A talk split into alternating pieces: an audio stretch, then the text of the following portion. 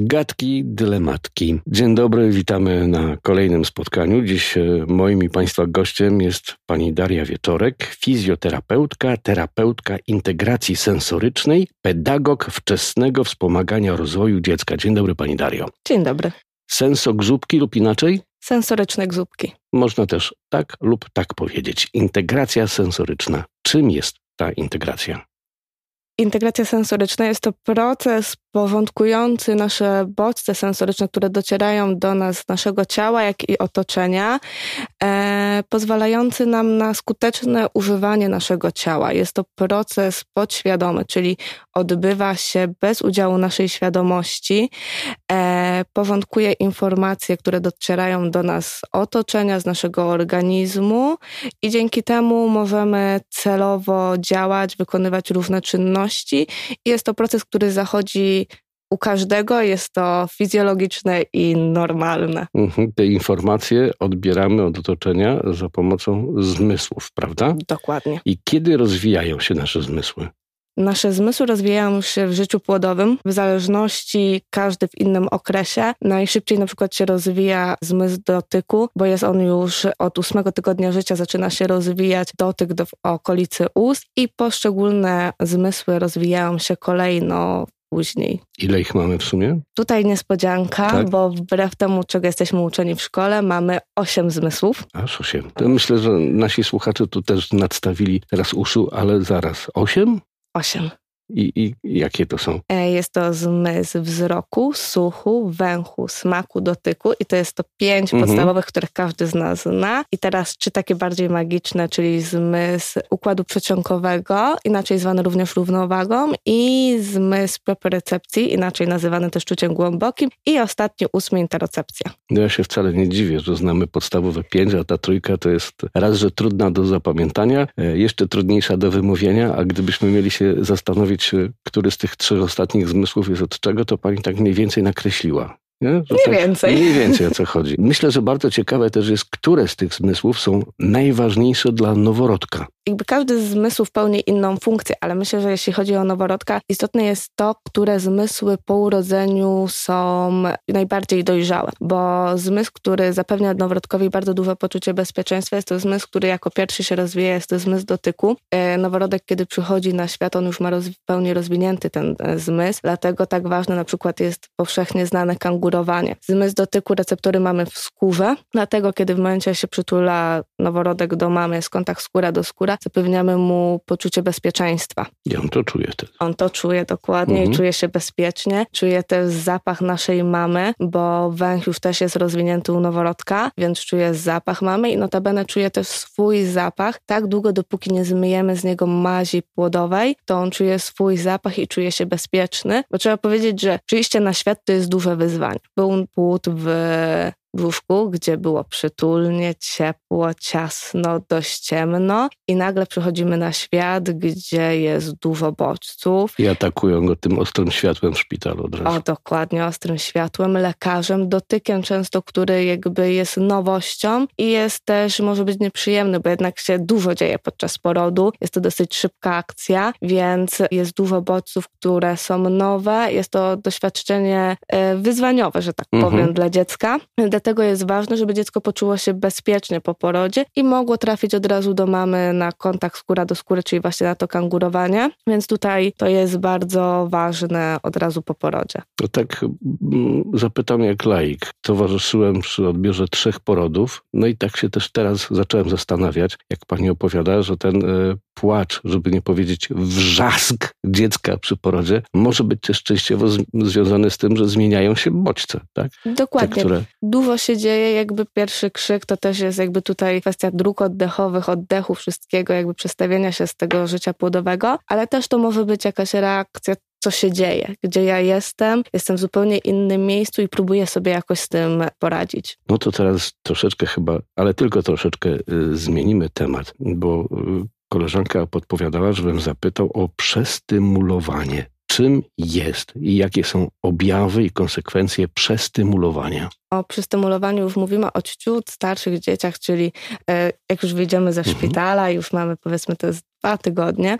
Przystymulowanie jest to może nie proces, ale jest to taka sytuacja, kiedy nasz układ nerwowy dostaje zbyt dużą ilość bodźców lub e, te bodźce są zbyt intensywne i nie jest sobie w stanie z nimi poradzić. Jest po prostu, po prostu mhm. przestymulowany, e, mówiąc, jest za dużo.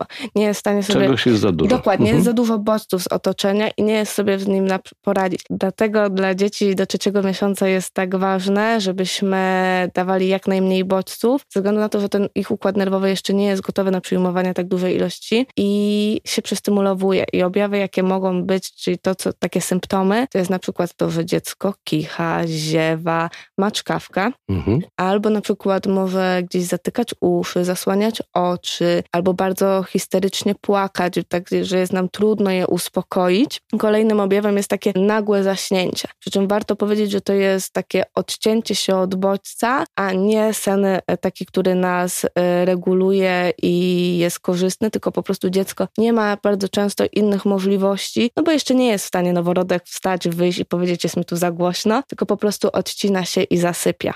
W ten sposób. Hmm, to teraz trochę o zabawkach jakie zabawki wybierać, aby wspierać rozwój sensomotoryczny dziecka. I tutaj jest bardzo duża trudność przed rodzicami, bo Tego jest nas... mnóstwo. Tak? Dokładnie. Tak? I jak wchodzimy do sklepu, to czasami się czujemy jak takie duże dzieci, bo są takie fajne te zabawki i my się świetnie nimi bawimy. A gdzie dopiero nasz maluch, jak mhm. my tutaj mamy, co się dzieje przy nas w tej zabawce, to co dopiero jak ma sobie poradzić z tą zabawką nasz maluch. Dlatego ważne jest przy wyborze zabawek, żeby zabawka najlepiej stymulowała jeden zmysł. Czyli jeśli świeci, to niech już nie gra. Jeśli gra, to niech nie świeci, żeby nie działo się za dużo, bo jeśli zabawka świeci, gra, jeszcze się rusza, to jest bardzo dużo bodźca, którym dzie dzieciom jest bardzo trudno przetworzyć. Dlatego starajmy się wybierać zabawkę, która stymuluje najbardziej jeden zmysł, czyli jeśli faktycznie to są zabawki jakieś, które mają nam stymulować zmysł wzroku, to niech to będą jakieś książeczki kontrastowe, jakieś ze światełkami, ale nie włączajmy na przykład dźwięku, żeby nie było za dużo, więc to jest tutaj taka ważna ważna kwestia. A poza tym musimy pamiętać i się nie dać bardzo często chwytom marketingowych, bo teraz jak pójdziemy do sklepu, bardzo często pisze sensoryczne coś, mhm. sensoryczna mhm. kulka, sensoryczne e, jakieś inne zabawki. Bo to klocki. się sprzedaje i brzmi naukowo.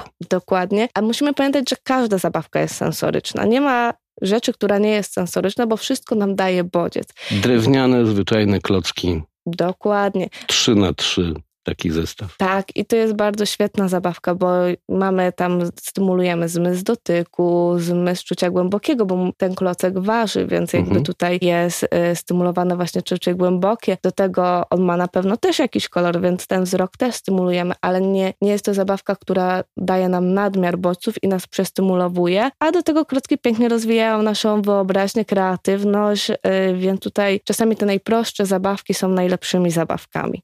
No tak, ale y, na bardzo ciekawą rzecz, moim zdaniem pani zwróciła uwagę, że na przykład dziadkowie idąc do, do sklepu, to wybierają y, no, taki multi-combine dla tych najmniejszych dzieci. On ma właśnie grać, on ma świecić i jeszcze się ruszać. A to jest y, zła droga. Nie idźmy tą drogą, proszę Państwa. E, Mniej znaczy lepiej często. Tak, często tak jest. Teraz od zabawek przejdźmy do zabaw, które wspierają rozwój sensomotoryczny. Jeśli chodzi o wspieranie takiego rozwoju sensomotorycznego, to u dzieci starszych takim fajnym rozwiązaniem jest jak najwięcej ruchu, czyli jakieś placy zabaw, małpie gaje tak zwane, więc tutaj to jest, ruch jest najlepszym naszym rozwojem, co możemy dać dziecku. Jeśli chodzi o mniejsze dzieci, czyli tutaj wrócimy znowu do noworodków, to faktycznie to, co możemy robić, to na przykład na początek je masować, czyli wtedy jakby znowu stymulujemy na zmysł dotyku, do tego możemy sobie na przykład opowiadać, że masujemy rękę, czy śpiewać. Dzieci bardzo wtedy fajnie reagują na nasz głos, więc to są takie podstawowe zabawy. Ważne jest to, żebyśmy wszystko robili w kontakcie z naszym dzieckiem. Mhm. Więc to jest jakby najważniejsze tutaj, żeby te zabawy były z drugim człowiekiem. Więc tutaj na to zwróćmy uwagę, a możemy jakby tutaj e, właśnie masować dzieci, śpiewać im, czytać książki. U dzieci na przykład takich, które już gdzieś się ruszają, możemy chodzą, możemy budować jakieś tory przeszkód. Też fajnym rozwiązaniem są zabawki typu jakieś grzechotki dźwiękowe. Możemy sami je wykonać z różnych puszek, nasypać różnych ziaren, grochów, fasoli, ryżu i wtedy mamy świetną grzechotkę. Butelki sensoryczne. To są takie butelki, w których e, są, jest woda i najczęściej są jakieś kryształki, brokat bądź coś innego i wtedy tak delikatnie to spływa i to też świetnie uspokaja nasze dzieci. Czy różnego rodzaju na przykład tutaj zabawy z kocem, czyli możemy bujać dziecko w kocu, ciągnąć dziecko w kocu. Czyli bardzo często to są zabawy, w których chodzi nam o kontakt z rodzicem, ciocią, babcią, dziadkiem, mhm. a nie wykorzystywanie tutaj tych wszystkich super zabawek. Nie trzeba wydawać specjalnie dużo pieniędzy, żeby samemu, tak jak pani mówiła przed momentem, e, zrobić taką zabawkę sensoryczną w domu. Dokładnie. I gdyby Państwo chcieli dowiedzieć się y, jeszcze więcej, bo y, wiadomo, że podczas naszej rozmowy mm, nie możemy y, wejść w szczegóły wielu tematów, to co wtedy? Kontaktować się ze specjalistą? Dokładnie. Jeśli coś niepokoi Państwa w rozwoju dziecka, macie jakieś pytania, to zapraszamy do kontaktu. Ja uważam, że niepokój mamy jest wystarczającym e, tutaj skierowaniem, tak brzydko mówiąc, do kontaktu ze specjalistą, bo mama ma być, czuć się komfortowo i bezpiecznie. I często to jest tak, że wystarczy zmienić jakąś kwestię w pielęgnacji i mamie i dziecku jest już od razu łatwiej, więc zapraszamy do kontaktu ze specjalistami, żeby się uspokoić, jakby wesprzeć i ten okres naprawdę tego pierwszego roku życia i dalej może być piękny i magiczny i tutaj zachęcamy, żeby się wspierać wzajemnie. Bardzo dziękuję. Moim i Państwa gościem była pani Daria Wieczorek, fizjoterapeutka, terapeutka integracji sensorycznej i pedagog wczesnego wspomagania rozwoju dziecka. Dziękuję. dziękuję.